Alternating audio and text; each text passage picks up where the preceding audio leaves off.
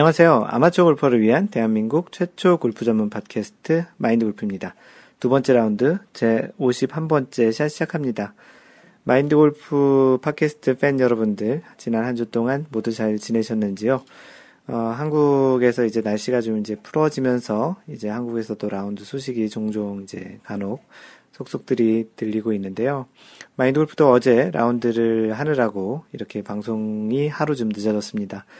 어, 최근에는 일이 좀 변동적으로 좀 있어서요. 어, 팟캐스트 녹음을 주로 이렇게 화요일, 수요일, 목요일 이렇게 미국 시간 기준이니까 한국 시간으로는 수요일이나 목요일, 금요일 이 3일 중에 하루에 올리려고 합니다. 조금 이렇게 범위를 넓게 잡은 이유가 하루를 딱 정했다가 또 못 지킬지 몰라서 이렇게 화수목 정도에서 그 시간이 가능한 날 녹음을 하려고 합니다. 어, 어제 라운드를 하고 왔는데요. 그 어제 그 파3에서 오랜만에 트리플 보기를 했습니다.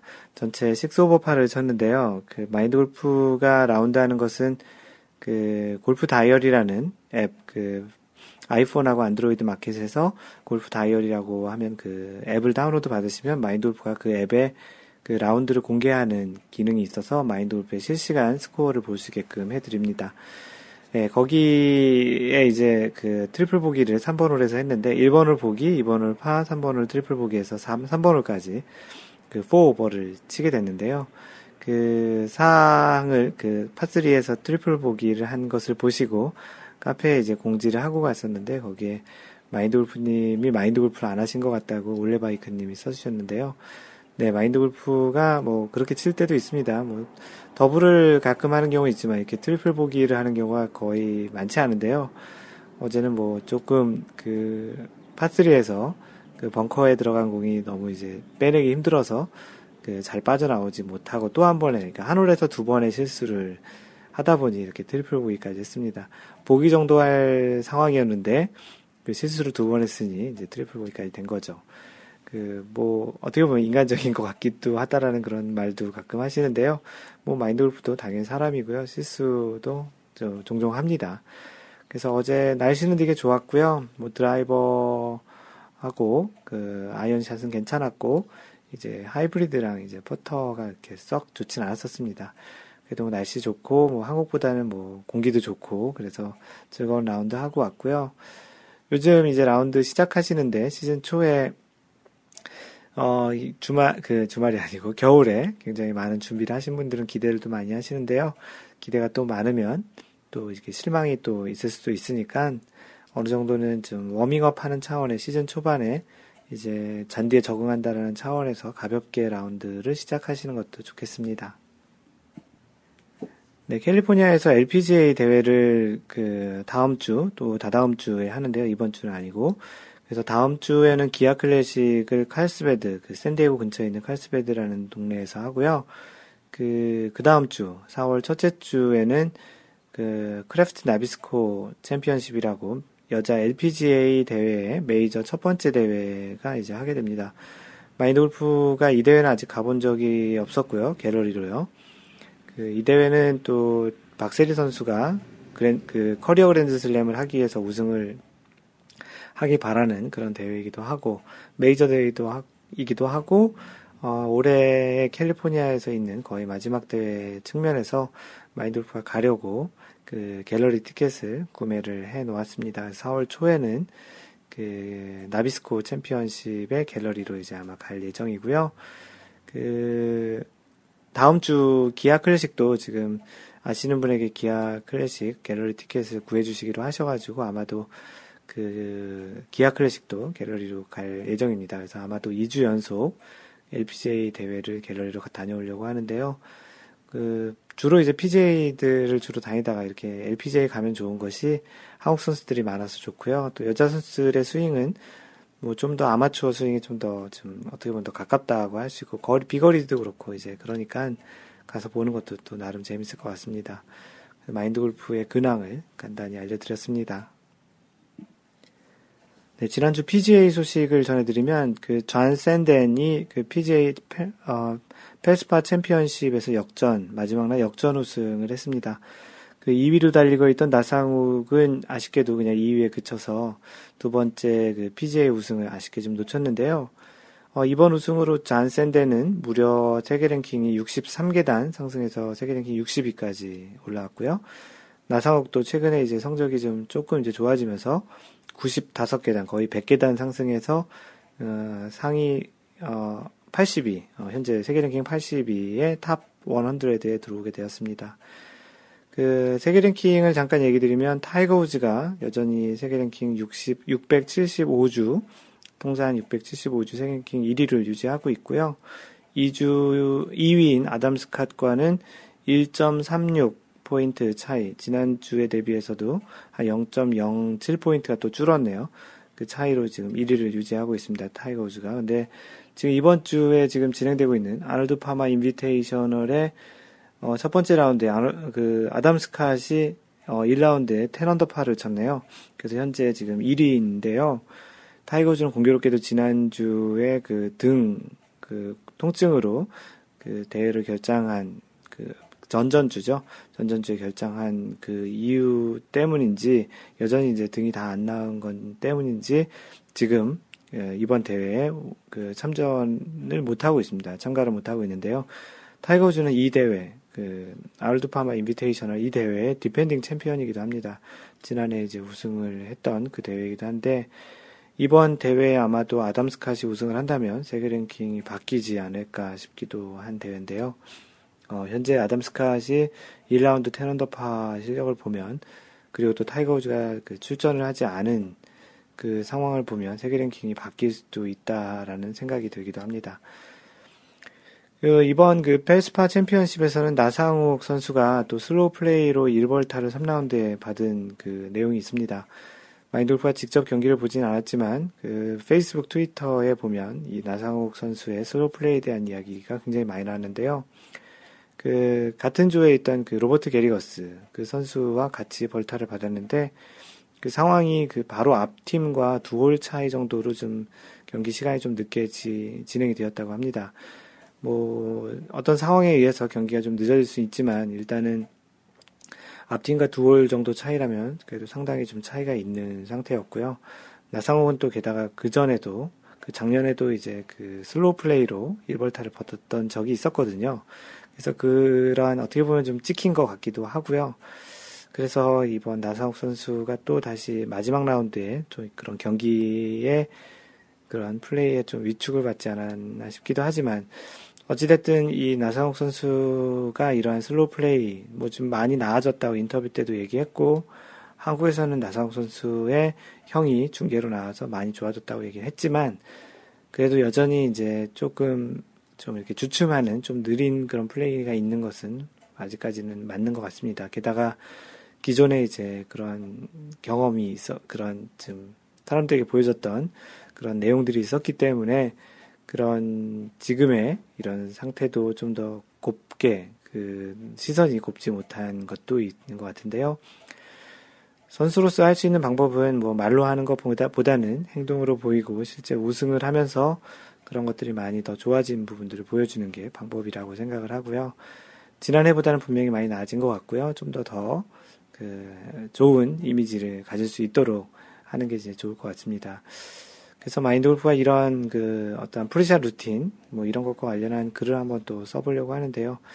그런 아마추어한테도 이런 pre-shot routine이나 어떤 샷을 해 나가는 그런 과정이 좀 길어져서 다른 사람들에게 뭐 선수들 같은 경우는 다른 플레이하는 선수도 그렇지만 그 경기를 보고 있는 갤러리 입장에서도 좀 답답할 때가 있거든요. 나상욱 선수의 이번 대회는 보지 못했지만 지난해 대회에서는 분명히 그런 것들을 마인드 골프도 느꼈기 때문에 이러한 slow play에 대해서는 너무 억울해하다라는 그런 표현을 쓰고 싶지는 않습니다.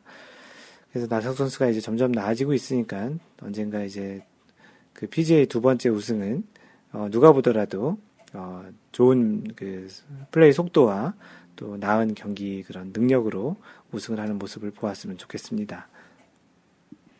그 이 대회 재밌는 그 뉴스가 하나 있는데요. 그 잔 댈리라고 그 필드의 악동, 코스의 악동은 그 코트의 악동은 데니스 로드맨이라고 농구 코트의 악동은 데니스 로드맨이라고 있는데 이 필드의 악동이라고 하는 잔 댈리가 있습니다. 이 잔 댈리가 이 발스파 챔피언십에서 2라운드에서 90타를 쳤습니다. 그 파4에서 12타, 그러니까 파4 어떤 한 홀에서 8타 플러스 8을 플러스 8 오바를 치면서 그 2라운드 다 합쳐서 이제 90타를 치게 됐는데요. 그, 뭐, 당연하게 90타 정도 치면 컷오프 되겠죠. 그래서 2라운드에 컷오프가 됐는데, 뭐, 끝까지 라운드를 또 한 것만으로도 참 좀 기특하기도 합니다. 그, 통계를 보니까 1986년에 이제 그 투어로 전향을 하면서 그 이후에 그 1537번의 라운드를 했다고 합니다. 1500, 약 1500번 정도의 라운드 했는데 그 중에서 80타 이상을 친 라운드가 총 70번. 뭐 어떻게 보면 적은 거라고 할 수 있지만 뭐 투어 프로 입장에서는 적은 숫자는 아닌 것 같습니다. 어, 이런 또 기록이 있다고 하네요. 그래서 이런 90타를 친 게 아마도 제일 많이 친 게 아닌가 싶기도 하고요. 그래서 이런 프로 선수들도 이런 그 90타 보기 플레이를 했는데요. 이런 스코어를 내는 또 어떻게 보면 인간적인 모습을 보이기도 합니다. 마인드 골프가 서두에 그 파3에서 트리플 보기 했다라는 것은 이 잔 댈리가 파4에서 12타 친 거에 비하면 아무것도 아닌 거죠. 물론 자주 있는 일은 아니지만 선수들도 이렇게 실수하는 부분이 있다라는 이야기를 전해드리고요. 그, 뭐, 아마추어 분들 중에도 어떻게 보면 자신의 그러한 그 높, 그 실력을 좀 더 좀 목표, 또 실력 또는 실력 대비의 목표를 좀 높게 잡으셔서 스트레스를 받거나, 아, 나는 왜 이렇게 못 치지? 나는 왜 GIR을 못 하지? 뭐 그런 거에 대해서 너무 좀 생각을 많이 하거나 스트레스 받는 경우도 있는데요. 선수들이라고 뭐 다 GIR 하는 것은 아닙니다. 게다가 우리가 TV에서 보고 있는 선수들은 주로 상위권 선수들이 많기 때문에 유별나게 또 특히나 더 선수들의 그 좋은 플레이를 많이 보는데요. 갤러리를 가보거나 실제 하위권에 있는 선수들의 스코어를 보면 오늘 이 전델리의 그 2라운드 성적인 90타 정도 치는 그 PGA 투어 선수들도 있습니다. 80타 이상은 좀 많이 있고요. 하지만 그런 선수들은 이제 보통 TV에 나오지도 않고 컷오프 돼가지고 결선 라운드에도 보이지 않기 때문에 우리들이 잘 모르지만 그런 PGA나 LPGA 그 투어를 뛰는 선수들도 그렇게 성적이 꼭 항상 좋은 것만 아닙니다. 그것에 비해서 연습량도 적고 또 이렇게 시간을 할애할 수 있는 또 그리고 투자를 할 수 있는 그 라운드 비용을 투자할 수 있는 그런 여건이 한정적인 그런 아마추어에게는 그런 스코어의 어떠한 그 변동폭이라든지 뭐 자신이 생각한 것보다 스코어가 잘 안 나가 안 내려가는 것이 너무나도 어떻게 보면 당, 당연한 일이기 때문에 그거에 대해서 너무 어떻게 보면 생각이 스트레스를 받아서 그게 또 안 좋은 영향이 있는 것보다는 골프를 우리가 그 나중에 죽을 때까지 클럽을 들을 수 있는 힘이 있을 때까지는 골프 친다라는 생각으로 좀 길게 보면서 조금 조금씩 이제 나아지는 조금 조금 또 너무 또 실수한 것들은 과감히 인정하는 그런 느낌으로 라운드를 하시는 게 좋겠습니다. 그래서 존 댈리가 2라운드에 90타를 썼다는 건 좀 안타까운 소식이지만 아마추어들에게는 조금은 인간적인 면이 보이면서도 또 이렇게 위안이 되는 그런 소식인 것 같아서 전해드렸습니다. 이번 주 PGA에서는 아놀드 파머 인비테이셔널이 있고요. 디펜딩 챔피언은 그 타이거 우즈인데 이번 주에 그 출전하지 못했고 현재 1라운드 진행하고 있는데요. 아담 스캇이 마이너스 10으로 1위고 그 또 재밌는 소식이 잠깐 하나 본 게 있는데요. 버바 왓슨이 1라운드에 83타를 치게 되면서 83타 하면은 이 코스가 파 72홀이니까 그 11 오버를 친 거네요. 싱글도 못 쳤네요. 버바왓슨 최근에도 우승도 하고 그랬는데 어, 이렇게 선수들이 이렇게 치기도 합니다. 그래서 버바왓슨도 이제 경기를 포기했다라는 소식을 간단히 전해드립니다. LPGA는 지난주 대회가 없었고요. 이번 주에는 JTBC 파운더스 컵 대회를 진행합니다. 현재 이 대회는 세계 랭킹 1, 2, 3위 그 선수들이 모두 다 출전하고요. 그 박인비와 스테이시 루이스, 수잔 패터슨, 뭐 스테이시 루이스 선수가 3위고 수잔 패터슨이 2위인데요. 그 박인비가 이번 대회 인터뷰한 것을 봤더니 어, 만약에 자신이 우승을 못하고 나머지 두 사람 중에 한 명이 우승을 하게 되면 그 세계 랭킹 1위가 바뀔 수 있다고 하는데 현재 세계 랭킹이 49주 연속 그 거의 1년 1년이 52주니까 1년 가까이 세계 랭킹 1위를 유지하고 있었는데요. 과연 박인비 선수가 세계 랭킹 1위를 계속 유지할 수 있는 그런 대회일지 좀 관심이 좀 가기도 합니다.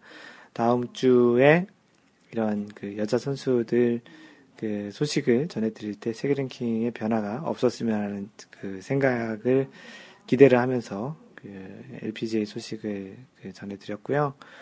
어, 오늘 intro에 얘기한 것처럼 다음 주에는 캘리포니아에서 열리는 기아 클래식, 그 다음 주에는 메이저 대회 첫 번째인 크라프트 나비스코 챔피언십이 열린다라는 이야기를 드립니다. 네, 이번 주 선수 인물 탐구에서는 어, PGA 페스파 챔피언십에서 역전 우승한 잔 샌덴 선수를 소개하겠습니다. 이 잔 샌덴 선수의 그 자료를 찾다 보니까 이런 얘기를 했던 적이 있네요. 만약 이잔 샌덴이 골프를 치지 않았다면 그 친척이 소유하고 있는 양이나 소 농장에서 일하고 있었을 거라는 그 재밌는 글귀가 있었습니다. 골프를 치지 않았다면 그 농목장, 농장에서 일을 하고 있었을 거라고 하는데요. 친척이나 그 주변 분들이 농장이나 그 소를, 양이나 소를 키우는 큰 농장을 하고 있었나 본데요. BJ에서 참 오랜만에 우승을 또 했습니다. 통산 좀 이따 소개를 하겠지만 통산 총 2승을 한 선수이기도 합니다. 최근에 우승한 선수 중에는 나이가 좀 많은 편인데요. 1971년생이고요. 현재 나이가 42살입니다. 어, 국가가 이제 호주인데요. 출생은 호주 퀸즐랜드라는 곳에서 출생을 했고요. 프로 전향은 1992년에 했습니다. 꽤 오래전에 했죠. 지금이 2014년이니까 약 22년 전에 한 거죠. 22년. 그러니까 투어 프로로 활동한 지가 이제 22년이 된 건데요. 주로 이제 호주와 아시아 투어에서 이제 활동을 많이 했었고요.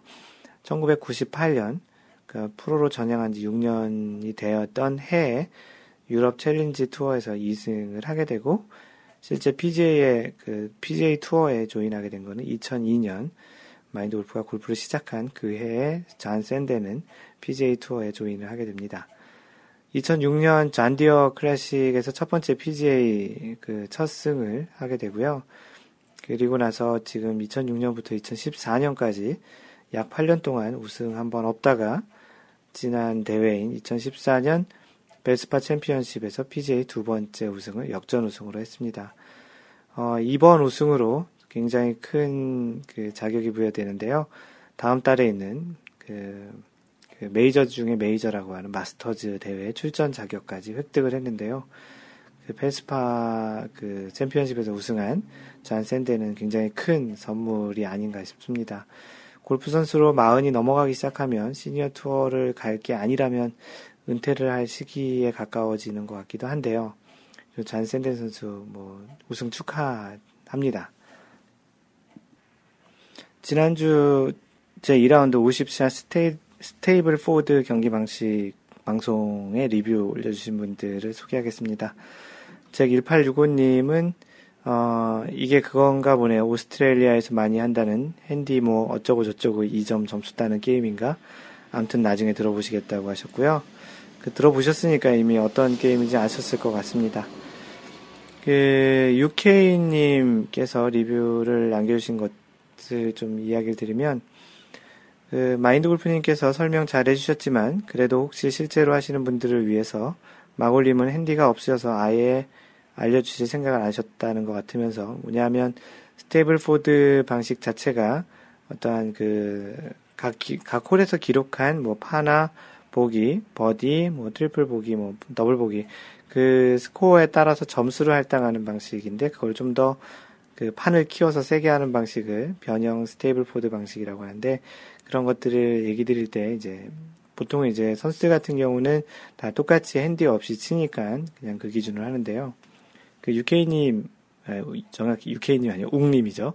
웅님이 이야기하시는 내용은 핸디가 있는 분들의 점수 산정은 어, 스트로크 플레이처럼 토탈 점수에서 핸디를 산정하는 게 아니고 토탈에서 할 경우에 점수가 많이 달라진다고 하시면서 매홀 스트로크 인덱스에 따라서 어, 바로 적용한다고 합니다. 예를 들어서 핸디가 11이면 11, 11이면 인덱스가 11인 홀까지 한 타씩 더 줘서 그 홀을 어, 그 홀은 보기를 해도 파로 계산을 하는 거죠. 이렇게 설명해 주셨고요. 핸디가 어, 22, 22이면 매홀 한 타씩 더 주고 인덱스가 4인 홀까지는 한 타를 더 줘서 예를 들어 인덱스가 2인 홀에서는 더블 보기를 해도 파. 그러니까 뭐냐면 자신의 핸디가 이제 얼만큼이냐에 따라서 핸디가 만약에 11개라면 플러스 11이라면 그 11번 홀까지는 한타 그, 그 인덱스 그 핸디캡 인덱스가 11까지는 이제 하나 한 타씩 더 주는 거고 만약 22라면 18에다가 4를 더해서 모든 홀에 다 하나씩 더 주고 다시 인덱스가 1부터 4인 홀까지는 한 타를 더 주는 그 더블 보기까지 그러니까 두 타를 플러스하는 것까지 해서 그 인덱스 기준으로 이제 그 계산을 해야 좀더좀 공평한 게임이 된다라는 부가 설명이었습니다. 웅님 마인드 골프가 설명한 게 맞죠? 그리고 웅님이 올려준 내용 중에 그 화폐 단위가 지금 표시가 잘 안 돼 있어서 마인드 골프가 유로라고 했는데 영국에서는 파운드를 쓴다고 합니다. 그래서 파운드 표시였다고 하고요. 그 그린피를 보여주는 그 사진에 파운드가 표시되어 있는데 마인드 골프가 참, 어, 까먹고 그걸 파운드라고 얘기를 안 하고 그냥 유로로 얘기한 것 같습니다. 그리고 혹시나 또 이렇게 해외에 계신 분들 중에 마인드 골프가 소개했던 골프 다이어리를 설치를 하시는 분이 계시는데요. 그 골프 다이어리 그 프로그램이 한국의 한국 마켓에만 공개를 되어 있기 때문에요. 아이폰 사용자들 같은, 같은 경우는 마켓을 한국으로 바꾸시고요. 그 다음에 이제 검색을 골프 다이어리 검색해서 설치를 하시면 됩니다. 그리고 안드로이드 버전 같은 경우는 지금 마켓 해외에서는 마켓에서 검색이 되지 않기 때문에 그리고 마켓을 바꾸는 방식이 뭐 있기는 한 것 같은데 거의 좀 불편한 일이라서 일반적인 사람들은 그 골프 다이어리를 안드로이드 버전에서 해외에 계신 분들은 지금 설치를 할 수 없는 상황입니다. 뭐 웅님이 설치하는 방법을 모른다고 하기에 간단하게 그 카페에 그 마켓을 바꿔서 설치하는 방법을 마인드골프가 설명을 해 놓았고요. 혹시 궁금하신 분은 참고하시면 되고 뭐 쉽게는 마켓을 현재 각자 자기가 있는 나라로 지금 되어 있는데 그걸 대한민국으로 바꾸고 그 그리고 이제 검색해서 골프 다이어리라고 검색을 하시면 나올 겁니다. 네, 마크 플리즈님은 웅님이 이번 방송 주인공이네요. 웅님 참 멋쟁이실 것 같네요. 나름 글 잘 쓰시고, 나름 유머 감각도 있으시고, 나름 배려하는 모습도 보여주고, 나름 괜찮았네요. 팔 빨리 나으시기 바랍니다. 어, 마인드 골프가 나름이라는 말을 자주 쓴다고 해서 이렇게 나름이라는 단어를 많이 써진 것 같습니다. 그런데 Stableford가 뭔가요? 한 시간 동안 듣고 있는데 아직 안 나온 건가요? 제가 지나친 건가요? 나름 열심히 들었는데. 어, 지난번 방송이 1시간 27분 정도 됐던 걸로 기억이 나는데요. 어, 아직 방송이 안 나왔던 것 같고 시간이 좀 지나면 나옵니다. 혹시 못 들으셨다면 다시 한번 차근차근 잘 들어보시면 Stableford 방식이 어떤 건지 그 알수 있을 겁니다. 앤디님, 어, 휴대전화에 다운받아서 잘 들었습니다. 이제 휴대전화에 다운받는 방법을 알게 되었다고 하는데요. 여태까지는 컴퓨터 앞에서 얌전히 들으셨다고 하는데, 어, 팟캐스트를 듣는 방법은 기본적으로 아이폰에서 시작한 팟캐스트이기 때문에 아이폰의 팟캐스트 앱을 이용하시는 방법이 가장 쉽고요. 그 안드로이드 같은 경우는 팟캐스트를 들으시는 그 앱 중에 팟빵이라고 있는데요. 그게 가장 좀 사용하기 편한 것 같습니다. 그래서 그 팟빵을 이용하셔도 되고 마인드 골프가 블로그나 그 카페에 마인드 골프가 직접 들을 수 있는 링크를 매주 녹음을 하고 올려드리니까 그걸 클릭해서 들으시는 방법도 있습니다. 지난 주말에 마인드 골프가 집에서 이제 골프 영화를 하나 봐야 되겠다고 했는데 그 유명한 베가번스의 전설이라는 윌 스미스가 나오는 그 베가번스 주인공 그 역할한 맷 데이먼도 나오죠. 베가번스 전설을 그동안 계속 준비해 놓고 있다가 본다 본다 하다가 계속 못 봤다가 이제 작정하고 봤습니다. 뭐 많은 골프를 좋아하시는 분들은 이미 보신 분들도 많으실 텐데요. 그 골프를 좋아해서 그런지 그 영화 자체가 참 재밌으면서도 흥미진진한 또 그리고 잔잔한 감동이 있던 그 골프 영화였습니다. 그 베가번스 그 영화가 이제 뭐 spoil 될 것일 수 있기 때문에 내용을 자세히 얘기 드리진 않고요. 뭐 그 참 그 그 마인드 컨트롤 또 마인드 골프가 생각하는 그런 그 경기를 해나가면서 그 베가번스가 캐디 역할로 나오는데 그 캐디가 하는 주옥 같은 이야기들도 참 많이 있습니다. 또 자신에게는 엄격했던 또 주인공의 그런 모습도 보이기도 하고요. 또 재밌었던 거는 지금과는 약간 다른 드롭 방식, 그 드롭을 아, free 그 drop을 하게 되는데 그 드롭하는 방식이 조금은 좀 다른 형태로 합니다. 뭐 이런 내용들은 조금 정리해서 블로그를 한번 써볼 생각이고요. 뭐 또 다른 또 유명한 영화였던 그 지상 최고의 게임 어, 이런 이 영화와도 좀 비슷한 기법, 그 연출 기법도 있는 것 같고 또 출연하는 그 캐디 중에 어린 캐디가 있는 그런 모습들은 좀 공통점도 좀 있는 것 같습니다.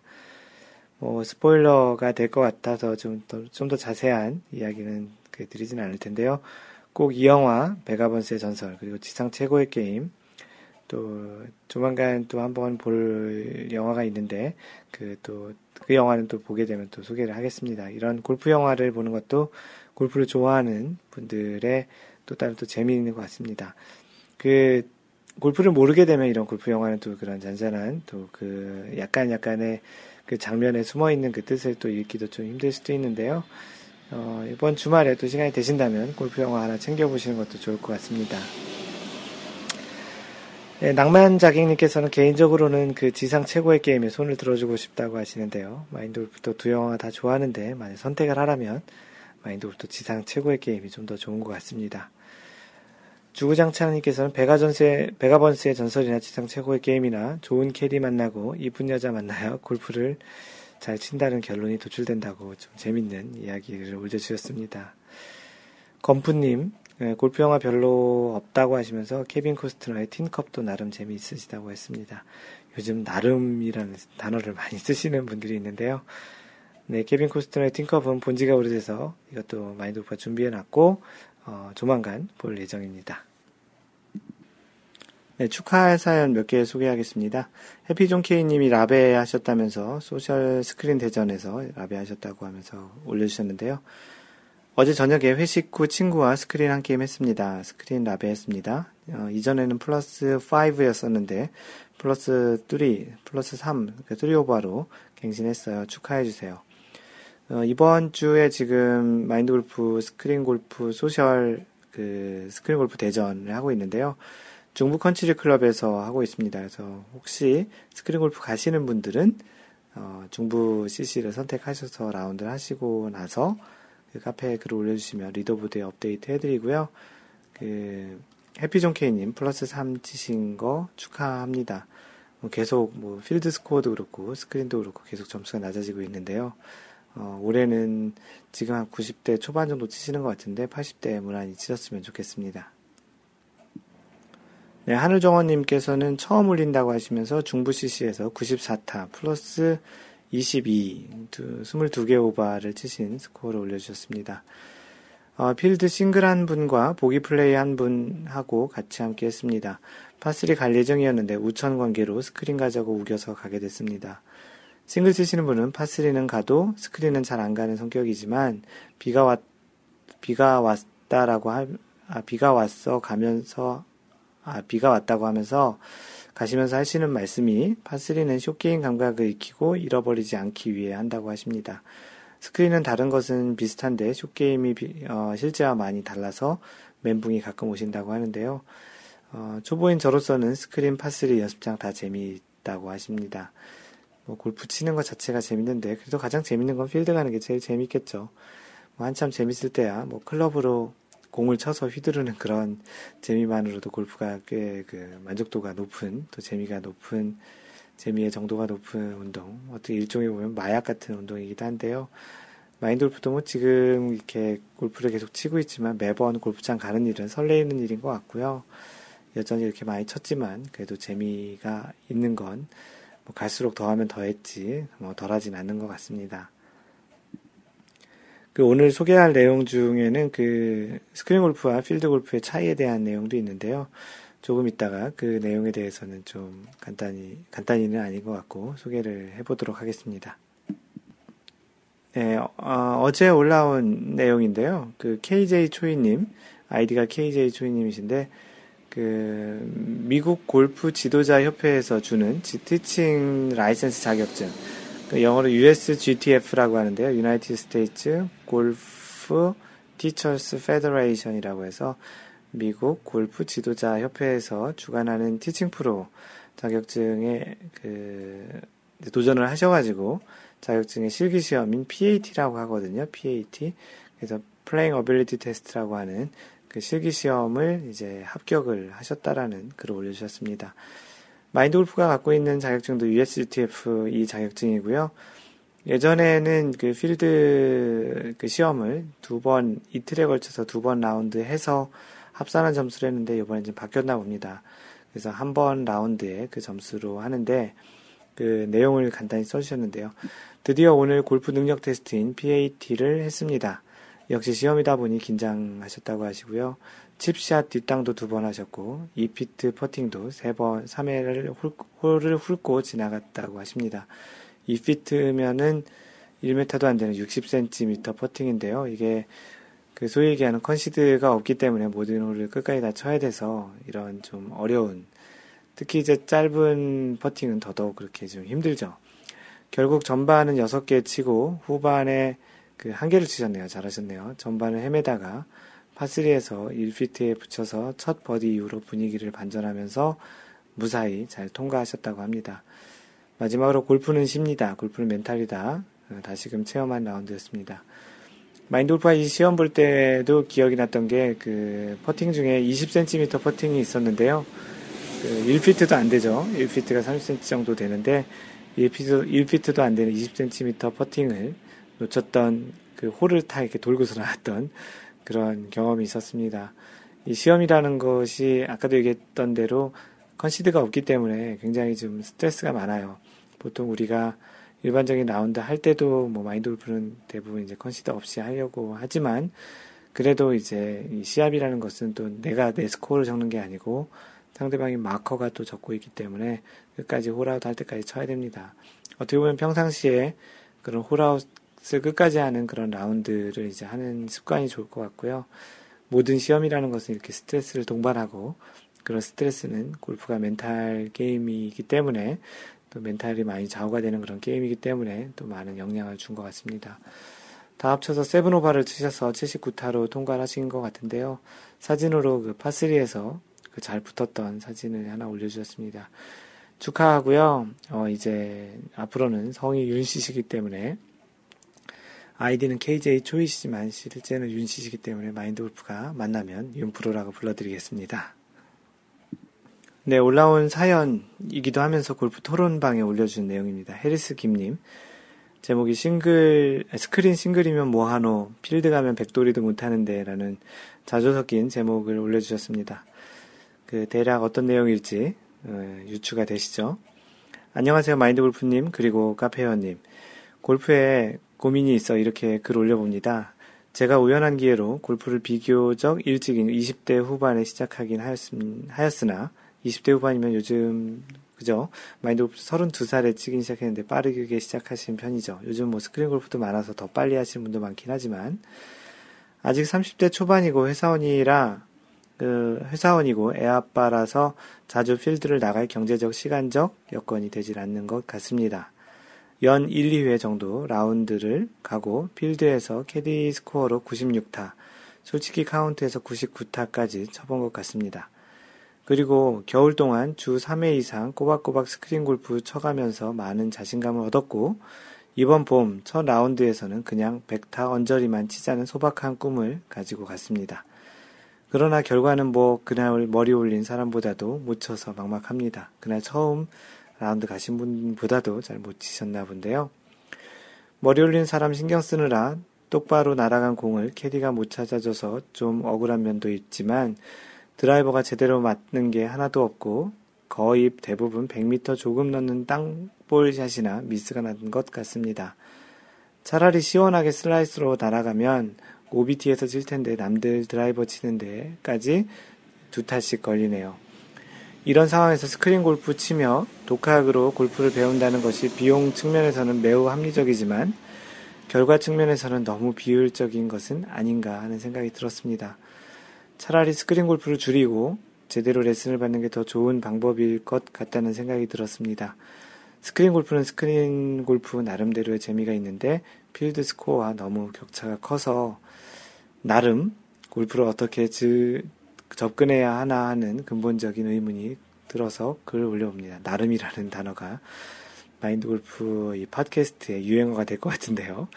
요약하자면 어떻게 해야 가끔 나가는 필드에서도 스크린 골프처럼 잘 칠 수 있을까요? 그러면서 이제 쭉 스크린 골프 그 성적을 올려주셨는데요. 스크린 골프 성적은 어, 원오버에서 그 A로버 정도 수준에서 계속 치고 있습니다. 그런데 이제 필드에서 나간 스코어가 107타를 치신 거네요. 깨백도 못하신 대략 타수 차이가 한 40타 정도 차이가 나는데요. 참 많이 차이가 나는 편이죠. 그 스크린 골프에서 치라고 치는 스코어를 필드 스코어에서 어떻게 하면 칠 수 있냐라는 그런 갭을 줄일 수 있냐라는 그런 질문인데요. 굉장히 어려운 질문인 것 같습니다. 그 사람마다 환경 또 살아왔던 사정 그런 것들이 또 현재 또 사정이 또 다르고 하고 또 성격 스타일 그 본인이 또 선호하는 그런 방식이 다르기에 뭐라고 좀 얘기 드리기가 좀 힘든 내용인 것 같습니다. 예, 조금은 논리적이지 않은 이야기일 수도 있는데요. 마인드 골프도 사실은 지금까지 레슨을 배운 것은 처음 골프 시작할 때 2개월만 배우고 그 이후 원포인트 레슨도 한 번도 받은 적은 없거든요. 그냥 골프를 좋아해서 연습도 좀 많이 했고 나름 연구 또는 공부도 많이 했지만 다른 사람들의 스윙보다는 자신의 스윙을 어떻게 하면 효율적으로 할 수 있을지에 대해서 오히려 더 고민을 많이 했던 것 같습니다. 물론 선수들의 스윙도 많이 봤었고요. 그 자세적인 분석을 어떠한 그 분석적으로 한다기보다는 대회 중계를 보면서 스윙에서 어떠한 느낌을 받는 그런 것을 더 좋아했던 것 같습니다. 그러고 보면 독학을 거의 한 것이죠. 처음에 2개월 레슨 받고 나머지는 다 그냥 혼자 했던 것인데요. 그 골프가 꼭 독학이 된다 또는 골프를 꼭 독학이 해야 한다라는 그런 이야기를 들을 수는 없는 것 같습니다. 뭐 언급했던 것처럼 그러한 방법이 맞는 사람이 있는 경우도 있고 맞지 않는 경우도 분명히 있기 때문이지요. 골프도 마찬가지지만 어떤 공부를 할 때 혼자서 그 교과서만 가지고도 잘하는 사람들이 있고 어떤 사람은 학원을 가서 좀 더 보충을 받아서 자신이 그 해 나가야 될 방향을 설정을 좀 도움을 받는 게 도움이 될 수도 있습니다. 어떠한 부분 하나가 정답이라고 얘기할 수는 없는 거고요. 어떠한 부분이 좀 더더 자신에게 맞는지를 알아가는 방법이 더 중요하다고 생각을 합니다. 해리스 김님이 고민하시는 부분은 충분히 이해가 될 것 같고요. 그 이미 그 해리스 김님이 써주신 본문 안에 해리스 김님께서 하시고자 하는 그런 그 희망 사항 또는 방향이 있는 것 같은데요. 지금까지 해본 방식이 주로 독학이었던 것 같다면 혹시 레슨이나 좀 더 비용이 부담이 되신다면 원포인트 레슨 같은 거를 받아보시기를 좀 권해드리고 싶습니다. 어, 이 내용에 대해서 그 답글을 뭐 이미 원포인트 레슨 3, 4회 정도 받아봤다고 하시는데요. 그런 이제 그동안 안 해봤던 그런 레슨을 좀 지속적으로 받아보시는 것도 나름 괜찮은 그 방법이라고 생각을 하니까 그런 그 레슨을 받으시면서도 자신만의 어떠한 그 신체 조건과 그 자신이 또 투입하는 시간, 연습 방법에 따라서 자신만의 그런 스윙을 좀 더 찾아가는 그런 형태로 해보시는 것도 그 지금까지 주로 독학을 했던 거에 뭐 자신이 뭐 어떻게 보면 맞지 않을 수도 있거든요. 그래서 그런 방식을 한번 접근해 보는 것도 또 다른 방식의 접근 방법으로서 권장해 드립니다. 네, 기타 또 몇 분이 그 조언을 해주셨는데요. 하얀바지님께서는 어, 제가 보기엔 잘한 거 아닌가요? 그 연 1, 2회 다니시는데 플레이를 이 정도 한 건 못한 거 아닙니다. 그리고 지금 여건에서 골프를 잘 치고 싶다면 장기적인 계획을 세우세요. 스크린 하는 비용으로 연습장 다니시고요. 연구하거나 레슨 받거나 자신만의 골프를 발전시키세요. 솔직히 독학 골프 불가능한 건 아닌 것 같습니다만 모든 사람에게 일반화할 수는 없다고 생각합니다. 일단 연습장에서 열심히 연습하시고요. 필드는 다음에 나가면 그, 아, 다음에 기회가 되면 나가시는 걸로 생각하고 기다리세요. 그럼 언젠가 꿈을 이루실 수 있을 것입니다. 제가 만약 연 2회 골프를 한다면 스코어 자체는 포기할 것 같습니다. 저도 자신 없다는 거예요. 그리고 연습장 골프도 나름 해보면 재미있고 재미가 있고 철학이 있어요. 찾아보시기 바랍니다. 골프 재미만 있는 운동 아닙니다. 아시죠? 힘내세요라고 하얀바이님께서 조언을 해주셨습니다.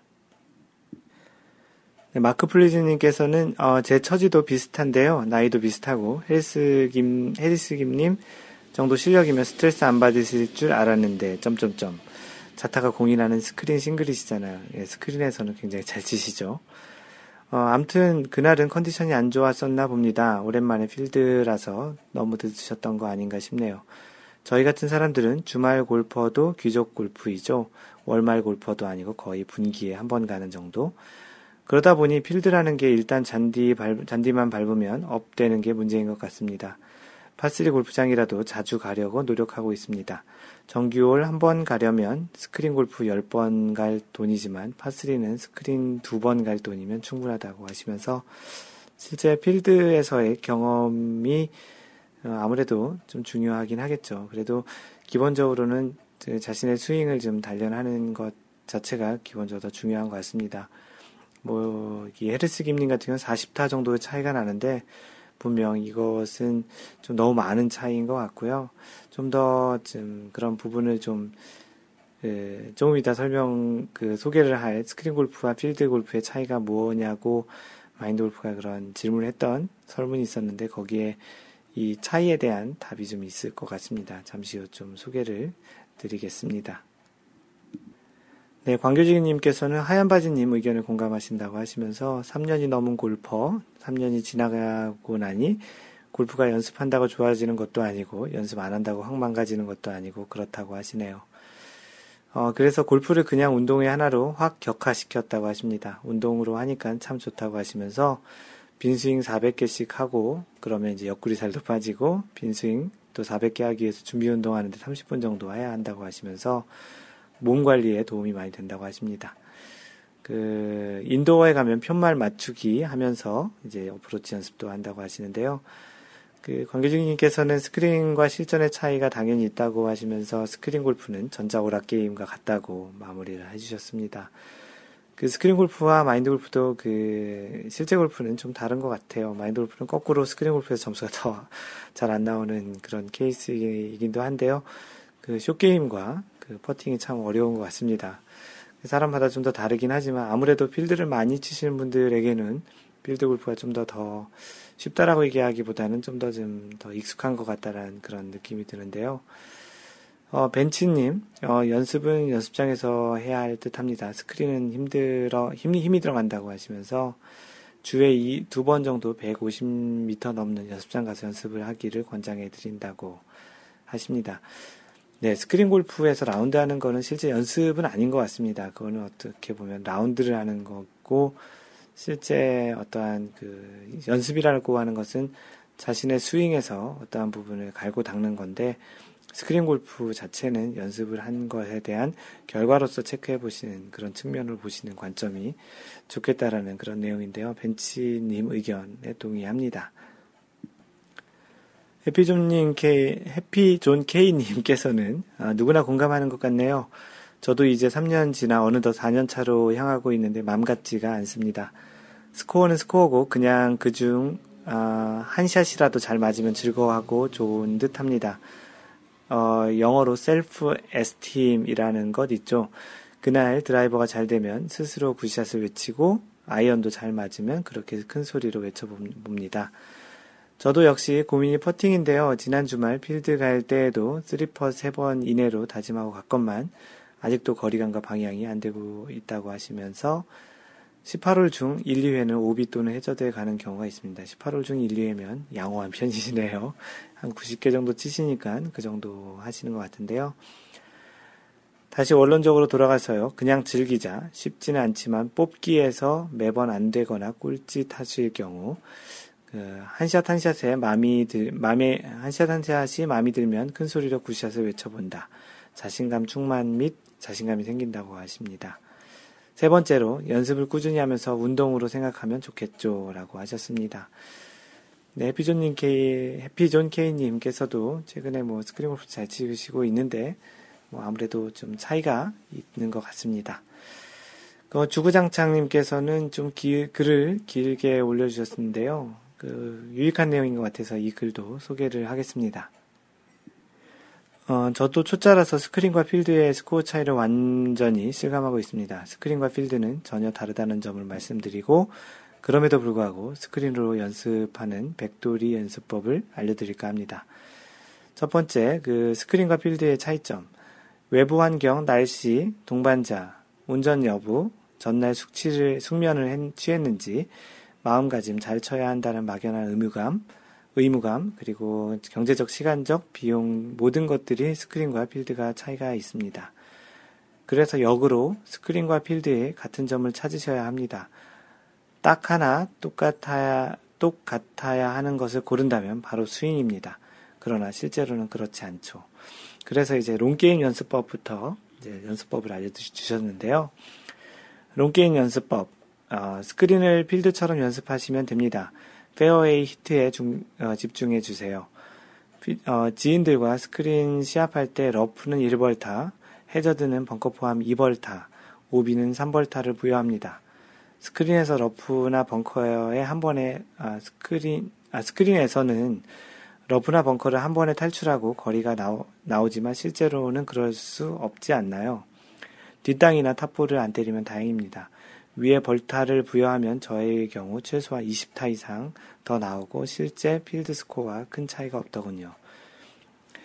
그 주구장창님이 얘기해 주신 long game에서 이러한 그 페어웨이 히트를 못했을 경우에 벌타를 주는 방식이 실제 그 페어웨이에 떨어지고 안 떨어지고의 차이라기보다는 그 페어웨이에 안 떨어졌을 때 러프에서는 또는 이제 해저드 그 오비에서는 그보다 더 많은 타수를 이제 받게 되니까 거기서 그 스크린에서는 좀더더 많은 페널티 러프에 들어가면 무조건 1벌타를 더 주고 해저드에 들어가면 그 벙커 포함해서 해저드에 포함 들어가면 2벌타를 더 주고 오비는 3벌타를 준다고 하는데 이렇게 해서 이제 하다 보면 실제 필드 나가서 러프에서 그렇게 잘 탈출 못하는 것과 또 오비 벙커에서 탈출 못하는 것과 좀 비슷한 효과가 나서 결국은 그 타수가 스크린과 필드의 차이가 없다라는 이야기입니다. 다음으로 short game 연습법은 스크린에서는 탄도와 캐리만 봅시다. 어, 일정한 탄도로 일정한 캐리만 보내는 연습을 하세요. 스크린에서 런은 스크린에서 나오는 런은 믿지 마시라고 하시면서 그 스크린에서 연습이 되었다면 잔디 위에서 연습하시면 됩니다. 라고 하셨습니다. 마지막으로 퍼팅 연습법. 많이 치면 경험치로 알겠지만 시간과 노력이 소요됩니다. aiming과 스피드에 집중하세요. aiming을 함으로써 좌우 오차의 범위를 줄일 수 있고, 어, 스피드 또는 백스윙 크기로 앞뒤 거리의 오차를 줄일 수 있습니다. 스크린에서 연습, 어, 일정한 거리, 3m에서 6m 연습하시고, 어, 골프장 연습 그린에서 그 폭만큼 퍼팅할 때 얼, 얼마를 가, 어, 얼마, 얼마를 가는지 가늠해 놓으세요. 그만큼 추가로 퍼, 반영해서 퍼팅하시면 좋은 결과가 나옵니다. 라고 그 실제 스크린과 그 필드에서의 연습법에 대해서 주구장창님의 경험과 그 지식을 공유해 주셨는데 유익한 내용인 것 같고요. 뭐 벌타 부여하는 방법은 참 그 재밌기도 하고 기발하다는 생각이 들기도 합니다. 그래서 이번 주제가 있기도 해서 그 마인드 골프가 그 설문을 올렸었는데요. 필드와 스크린의 평균 타수 차이가 대략 얼마 정도인지가 좀 궁금해서 그 여러분들에게 이제 물어봤습니다. 그래서 필드는 대략 평균이 몇 하고 스크린은 대략 몇 하라서 대략 얼마 정도의 차이가 나는지를 여쭤봤는데요. 뭐 대체적으로 20타 또는 20, 20타에서 25타 정도 차이가 가장 많은 것 같습니다. 뭐 약간 적게는 10타 정도도 있는데 대체적으로 20타 이상인 경우가 훨씬 더 많고요. 어, 뭐, 뭐 스크린에서는 2분 치시는 분인데 뭐 필드에서는 90타 정도 치시는 분도 있고 이분도 한 20타 정도 차이인 거죠. 어, 뭐 방금 전에 소개했던 해리스 김님이 가장 큰 타수 차이였는데 헬스 김님이 올려주신 내용을 기준으로 보면 대략 40타 이상 정도가 차이 나네요. 이번 라운드에서도 그랬던 것 같고요. 뭐 신영 엔지님께서도 한 10타에서 15타 정도 차이가 난다고 하셨습니다. 대체적으로 차이가 20타 정도 차이가 나는데 아까 그 주구장창님이 얘기하셨던 그런 어떤 트러블 상황에서 이제 탈출하는 그런 형태 아무래도 뭐 러프 같은 경우는 잔디가 많지만 실제 스크린 골프에서는 거의 그 똑같은 페어웨이 같은 그런 상태에서 치기 때문에 아마도 그런 차이가 실제 필드에서는 좀 더 더 많은 타수를 까먹게 되는 뭐 특히 벙커도 마찬가지죠. 한 번에 딱 나온다는 보장이 없는데 스크린에서는 대부분 한 번에 잘 나오는 경우가 있죠. 그게 오리, 그린에 올라가든 아니든 간에. 어, 대체적으로 그래서 뭐 20타 정도 타수가 나는 게 대략 평균인 것 같고요. 혹시 이 팟캐스트를 듣고 계시는 분들 중에 어, 자신의 그 필드와 스크린 차이가 20타 정도 차이, 그 이내라면, 어, 뭐, 그것이 어떻게 보면 정상이라고 생각하시면 되고요. 그 타수 차이가 거의 없으신 분들이 별로 없는 것 같은데요. 그 타수 차이가 좀 줄어드는 측면이 좀 맞는 거고, 그 타수 차이가 많다라는 것에 대해서는 당연하다고 받아들이시는 게 맞는 것 같습니다. 네, 다음으로 해피존 케이님이 골프를 Q&A에 올려주셨는데요. 사실은 정확히 룰, 골프 룰과 관련된 건 아니더라고요. 제목이 라운드 중 공에 맞았을 경우 어떻게 하나요? 라는 제목이십니다.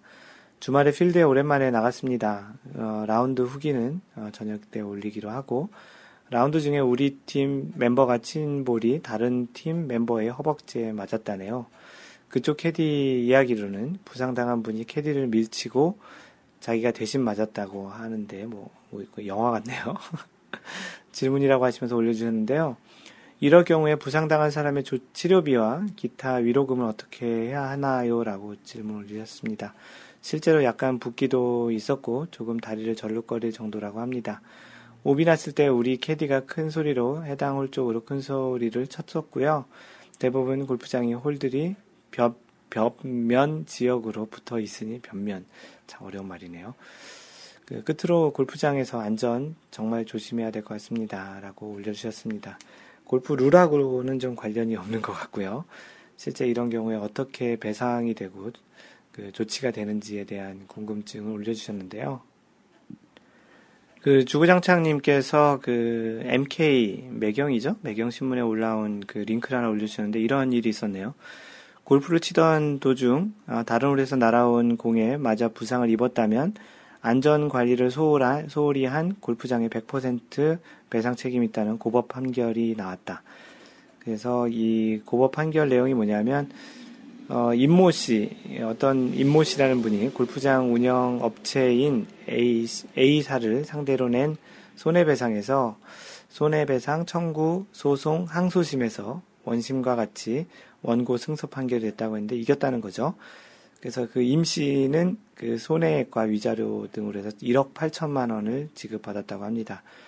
그 사건의 내용은 2004년 8월 정보통신설비공사와 유지보수를 담당하는 F사 대표였던 임 씨가 경기도 포천시 A 골프장을 찾았다고 하는데 그, 그 코스 중 6번 홀에서 티샷을, 준, 티샷을 준비하면서 티샷, tee box, 옆 카트 도로에서 대기하고 있던 그 임 씨에게 이모 씨가 150에서 160m 정도 떨어진 같은 코스 9번 홀, 다른, 다른 홀에서 친 거네. 아마도 파3에서 쳤던 것 같은데, 또는 이제 파3 아니더라도 세컨샷일 수도 있겠죠.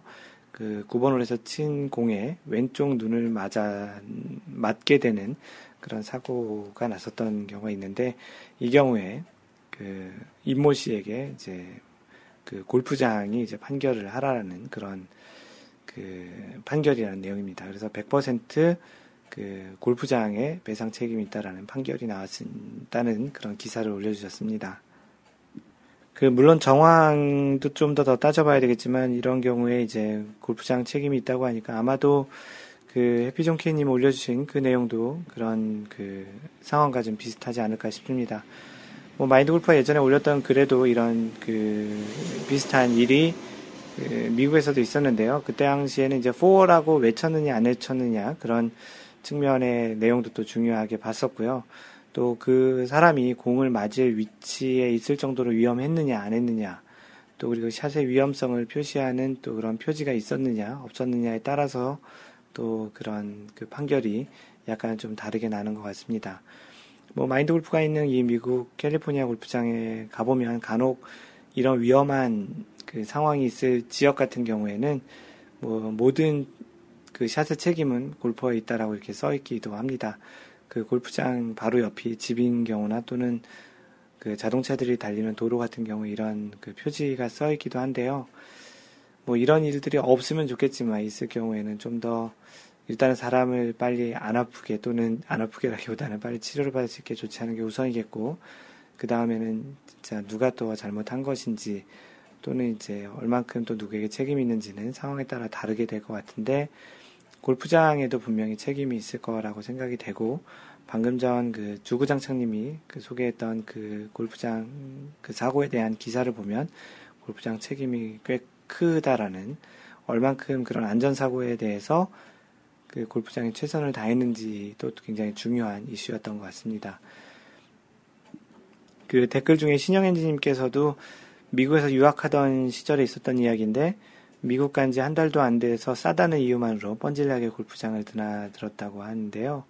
어느 날 포 소리 나고 뭔지 하고 뒤돌아보다가 뭔가 느낌이 안 좋아서 얼굴을 확 돌리니 퍽 하시면서 이제 귀에 정통으로 맞았다고 하네요. 정말 다행인 게 다이렉트로 맞은 건 아니고 카트 도로나 뭔가에 이제 튕기면서 강도가 약화된 다음에 맞으셨다고 합니다. 그나마 물컹물컹한 그 귀에 맞아서 물렁물렁한 귀에 맞아서 부상이 좀 없었는데요. 가해자가 와서 미안하다고 하면서 그 신영희님께서 내가 안 되는 영어로 어떻게 할겨 웃잘겨 했더니 그그 새끼 그 쉐기라고 썼는데 그 쉐왈 스포츠 경기 중 다친 걸 나보고 책임지라고 하면 안 된다. 난 책임 없다. 미안을 하지만 어, 이게 그의 답변이어서 그런가 보다 하고 그냥 공 치고서 집에 왔다고 하셨는데요. 크게 안 다친 거 다행이고 책임이 왜 없겠습니까? 쳤는데 뭐 나름 fore라고 외쳤지만 그 거리가 충분히 그 맞지 않을 거리였었는데 카트길 맞아서 그랬던 거면 뭐 그럴 수도 있겠지만 그렇지 않았다면 그그 쉐, 그 쉐이라고 지었는데 그 친 사람도 책임이 있지 않았을까 싶습니다. 그 하얀바지님도 케이스 하나 올려주셨는데 예전에 지인이 티샷을 했는데 앞팀 고객의 머리를 맞히는 사고가 났습니다.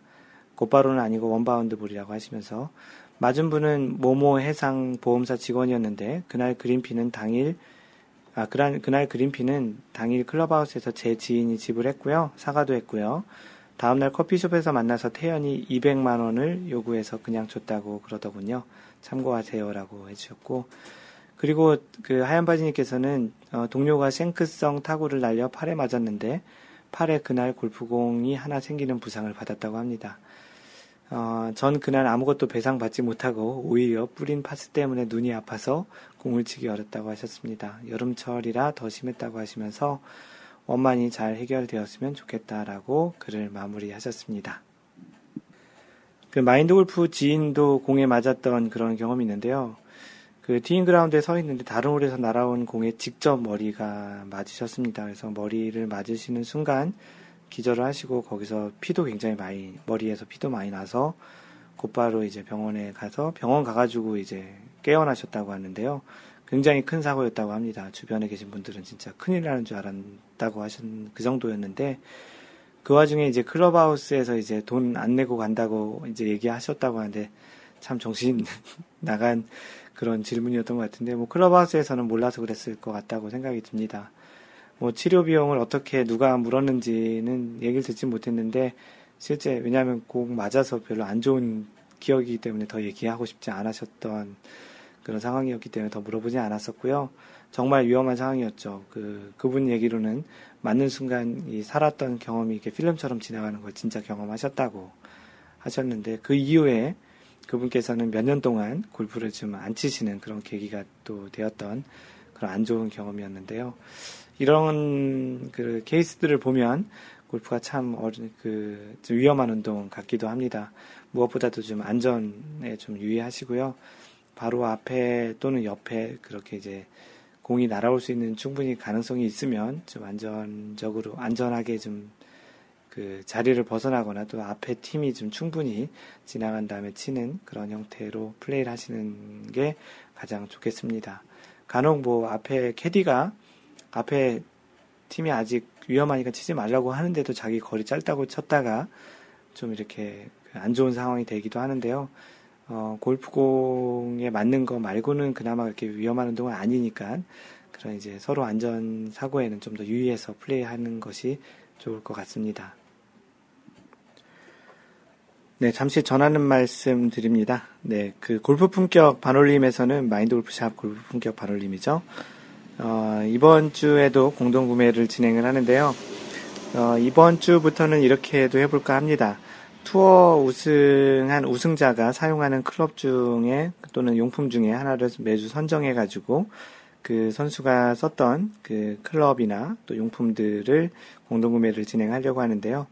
지난주에 우승한 그 PGA 그 Valspar 그 챔피언십에서 우승한 존 센든이 그 사용했던 클럽 중에 타이틀리스트 712U, 그 유틸리티 아이언이에요. 712U라는 버전이 있는데, 그 유틸리티 아이언을 공동 구매를 진행하려고 합니다. 네, 그래서 관심 있으신 분들은, 네, 그, 마인드골프샵닷컴에 오셔가지고, 그, 공동 구매에 참여하시면 될 것 같고요. 어, 또 다른 전하는 소식은, 그, 마인드 골프가 컨설팅하고 있는 곳인 그 마음 골프에서 마음 골프 제1회 오픈 대회를 진행을 합니다. 그래서 마음 골프 오픈 대회는 이번 4월 3일 날, 4월 3일 날 대회가 이제 열리고요.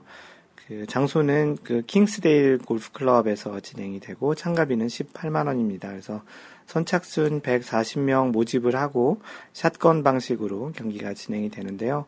혹시 관심 있으신 분들은 그 마음골프 오픈을 이제 참석을 하시면 좋을 것 같습니다. 그래서 마음골프닷컴에 가서 신청을 하시면 될 것 같고요. 어, 혹시 뭐 골프장을 혼자 가시거나 친구가 없거나 가시고 싶은데 평일날 같이 갈 사람이 없거나 그럴 분들은 이런 4월 3일이 목요일이거든요. 그때 같이 가서 한번 참석을 해보시면 뭐 그 상품도 많이 준비했다고 하시니까 가서 한번 해보시는 것도 좋을 것 같습니다. 이상 전하는 말씀이었습니다. 네, 이제 마인드 골프가 준비한 그 이번 주 내용을 어, 진행하겠습니다. 먼저 잠깐, 잠깐 그 사과 말씀을 드려야 되는데요. 그 지난번 팟캐스트 2라운드 45샷의 주제였던 그 골프 레슨에 대한 생각 첫 번째 우선순위 가려운 곳 긁어주기 이 주제가 마인드 골프가 그 찾다 보니까 제 2라운드 30, 30샷에서 한번 다뤘던 내용이더라고요. 어, 이런 일이 그 제 1라운드에서도 한번 같은 그 주제를 두 번 방송을 했던 적이 있었는데 공교롭게도 2라운드에도 또 한 번 똑같은 일이 발생을 했네요. 뭐 누가 알려주신 건 아니고요.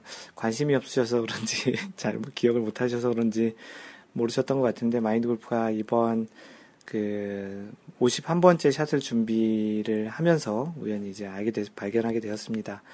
왜냐하면 51번째 샷 내용이 골프 레슨에 대한 생각 두 번째인데 두 번째 첫 번째 걸 언제 했나 이렇게 찾다 보니까 첫 번째 거를 두 번 그 45번째 샷하고 30번째 샷에서 두 번 했던 그런 그 히스토리를 찾게 됐었습니다. 하여튼 본의 아니게 그 죄송하고요.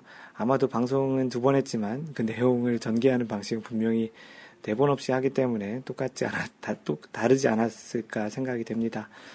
어, 그래서 이번 그 51번째 샷에서 준비한 내용은 골프 레슨에 대한 생각, 그 마인드 골프의 골프 레슨에 대한 생각 두 번째이고요. 어, 소주제는 스윙 기, 스윙의 기술, 그리고 숲, 그리고 숲대 나무. 그 숲, 숲을 볼 것이냐, 나무를 볼 것이냐, 이제 그런 내용에 대해서 이야기를 시작하겠습니다. 예, 지난번 첫 번째 그 골프 레슨에, 마인드 골프의 골프 레슨에 대한 생각 첫 번째에서는 그 레슨을 받는 분의 마음을 이해하고 어떤 부분을 개선하기를 원하는지 또 그리고 골프를 하는 목적이 무엇인지 등에 대해서 이제 골프에서 가장 그 사람들이 배워하고 싶어 하는 분들이 가려하는 부분 또는 골프를 통해서 무엇을 얻고 싶어 하는지에 대해서 이해하고 공감하는 것이 골프 레슨에서 중요한 부분 중에 하나다라는 관점에서 이야기를 했습니다.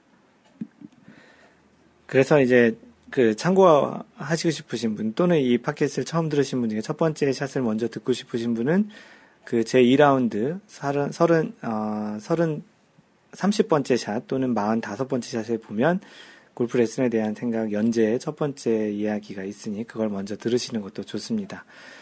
어, 이번 팟캐스트에서는 골프 스윙에 대한 이야기를 하려고 합니다. 그 골프 스윙이라고 이야기하면 보통 그 일반 아마추어들의 생각에 가장 먼저 떠오르는 것들이 골프 스윙 기술이 아닌가 싶기도 한데요. 이 외에도 코스 매니지먼트라든지 스코어 관리, 어, 룰 적용 또는 심지어 예절도 골프 기술의 범위에 넣을 수 있습니다만 어, 이번 팟캐스트 내용에서는 골프 스윙이라는 물리적인 내용에 대해서 좀 더 한정적으로 이야기를 집중해 보려고 합니다. 골프 레슨을 받게 되면 골프 스윙 기술을 배우는 것이 보통 일반적이죠. 골프를 전혀 시작해 보지도 않거나 클럽을 만져보지도 않은 사람은 소위 얘기하는 아이언 7번으로 시작하는 똑딱이 스윙에서부터 풀스윙을 배우고 그 다음으로 드라이버 배우고 또 숏게임에 사용하는 웨지나 어프로치샷, 피치샷 등을 배우게 됩니다. 물론 퍼팅도 있고요. 그리고 라운드를 나가기 전에 퍼팅을 이제 좀 배우기 시작을 하는데요. 어, 이러한 과정에서 골프를 시작해 보신 분들은 대부분 아시겠지만 처음 과정이 대단히 지루하고 재미없다고 생각하시는 분들이 많이 있습니다. 심지어 평상시 해보지 않던 자세를 취하느라 허리도 아프고 그립을 너무 세게 지어서 손가락이 또 아픈 일명 방아쇠 수지라는 그런 병을 갖기도 하지요. 사람에 따라 좀은 다르지만 이렇게 똑딱이 스윙을 며칠 하시는 분도 있고 몇 줄 하시는 분도 있고 그러다 보면 또 이 지루할 수 있는 똑딱이 스윙을 왜 해야 되는지 그리고 또 이 스윙을 어디에 써먹는지 등을 잘 알지 못하고 그냥 이 과정을 무료하게 지루하게 그냥 시간을 보내는 경우가 많이 있습니다. 골프를 처음 배우기 시작하는 분들에게는 그래서 그 골프 스윙의 전체적인 모습을 먼저 보여주는 것이 중요한 것 같은데요. 어, 지금 자신의 스윙이 골프 스윙에서 어느 과정에 있고 또 이 스윙이 실제 필드에서는 어떤 때 사용을 할 수 있는지를 알려주게 되면 배우는 분 입장에서도 골프 스윙의 전체적인 부분을 보고 이해하고 뭐 초보자 입장에서는 또 이해하기도 만만치 않겠지만 그래도 자신의 스윙 위치와 앞으로 배워야 할 과정들을 아는 측면에서 조금 덜 지루하고 목표도 생길 수 있을 것 같다는 생각입니다. 마인드 골프가 생각하는 스윙은 풀스윙까지 작은 스윙으로 시작해서 스윙을 차츰 키워가면서 완성도를 높이는 과정이라고 생각을 하는데요. 물론 그 처음부터 풀스윙을 가르치는 그런 방법도 있긴 한데요. 마인드 골프는 작은 스윙에서 점점 키워서 풀스윙을 가는 과정을 좀 더 선호합니다. 그리고 그렇게 레슨을 하고 있고요.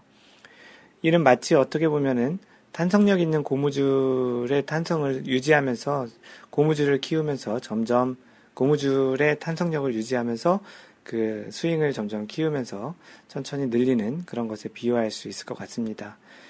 만약 어떠한 그 탄성체를 가지고 고무줄 같은 탄성체를 한 번에 확 늘려버리면 고무줄의 탄성력도 없어지게 되고 줄이 느슨해지거나 심지어 고무줄이 끊어질 수도 있기 때문이라고 생각하는데요. 많은 아마추어 골퍼들의 경우에 그 스윙을 단계적으로 키워가며 꾸준히 배우거나 연습을 하시는 경우는 그닥 많지 않은 것 같습니다.